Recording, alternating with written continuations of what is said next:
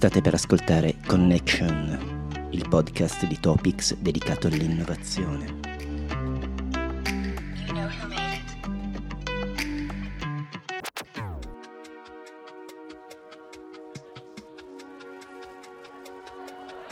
Little Mala is beautiful. I'm always happy to be here.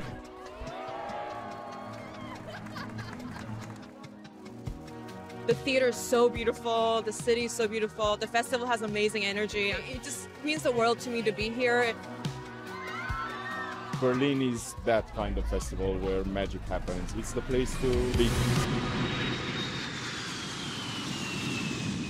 Da circa 17 anni, all'inizio di febbraio, il team che si occupa dello streaming in Topics prende armi e bagagli e si trasferisce per circa due settimane in Germania per garantire alcuni servizi essenziali allo svolgimento della Berlinale, il prestigioso Festival internazionale del cinema di Berlino.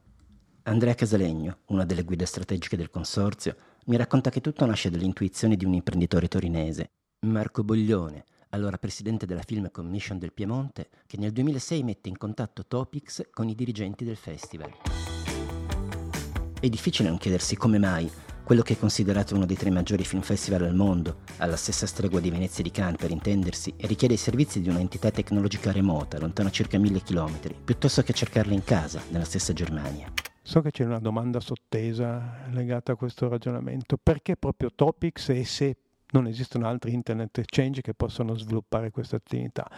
Gli internet exchange ne esistono, esistono anche di grossi, ma qui non ci riferiamo all'attività strettamente correlata a quello che è l'internet exchange che gestisce Topics. Qui sono le attività che abbiamo implementato negli anni di utilizzo e di diffusione delle tecnologie a beneficio del sistema economico produttivo, che ci hanno portato questo grosso vantaggio di essere competenti in una materia molto particolare e questa competenza la puoi semplicemente ottenere lavorandoci da tanti anni, per tanti anni, con assiduità.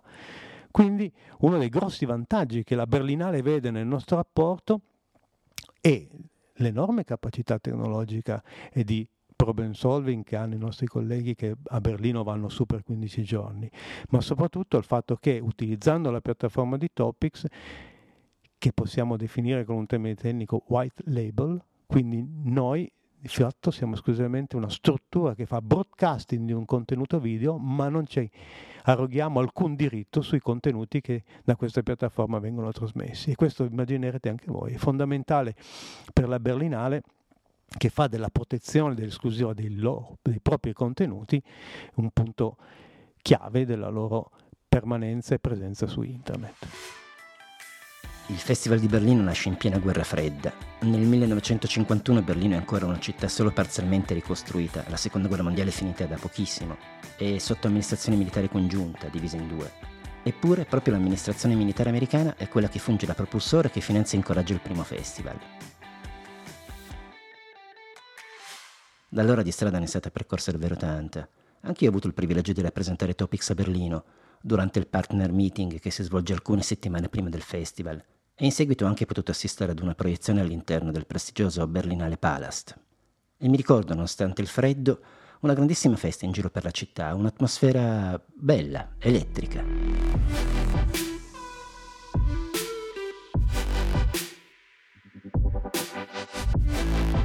Berlino durante la Berlinale cambia, cambia radicalmente perché di fatto tutta la città diventa un grosso cinema considerate una cosa, Berlinare si svolge a febbraio, febbraio a Berlino non è sicuramente il clima migliore per fare grandi happening all'aperto, però vengono eh, coinvolti eh, cinema, spazi eh, locali per ospitare quelli che sono gli eventi, glamour o meno glamour, consideriamo che rispetto agli altri grossi festival cinematografici Berlino si caratterizza per essere eh, molto più legato alla, al contenuto che non legato diciamo, al fashion. E in questi anni è cambiato molto, è cambiato molto il clima, dispiace dirlo, ma il nostro ufficio meraviglioso al settimo piano del Bernale Palazzo si affaccia su un laghetto ed è curioso questo particolare. Nei primi anni il laghetto era sempre ghiacciato, talmente tanto ghiaccio che si poteva tranquillamente camminare sopra.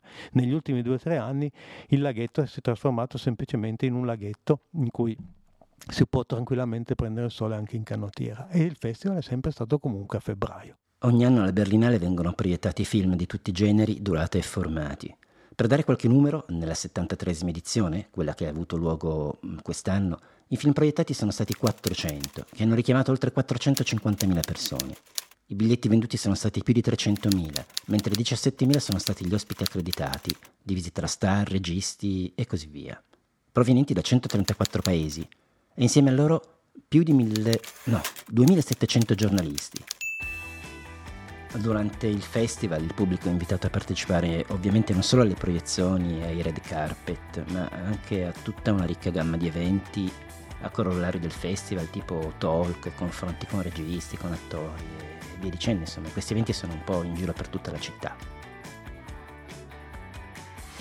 Poi, quando tutto è finito, il festival termina, si spengono le luci, il team ovviamente ritorna a casa stanco, immagino molto stanco, ma eh, sicuramente forte dell'esperienza appena vissuta e magari con un occhio rivolto al futuro che potrebbe essere appunto il festival successivo. Il futuro è difficile prevederlo, nel senso che comunque il cinema rimane tale, se rimane tale la capacità degli spettatori di apprezzare la fruizione in sala se il cinema si riconduce esclusivamente a una fruizione domestica, probabilmente anche un festival come quello di Berlino difficilmente supera il 2030. Loro ci stanno lavorando, noi ci stiamo lavorando, la tecnologia deve essere un ottimo supporto a valorizzare i contenuti, ma non si può sostituire a quello che è la magia della visione del contenuto in sala. Che lavoro schifoso.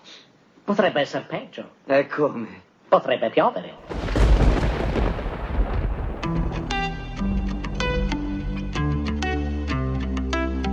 Avete ascoltato Connection, il podcast di Topics dedicato all'innovazione.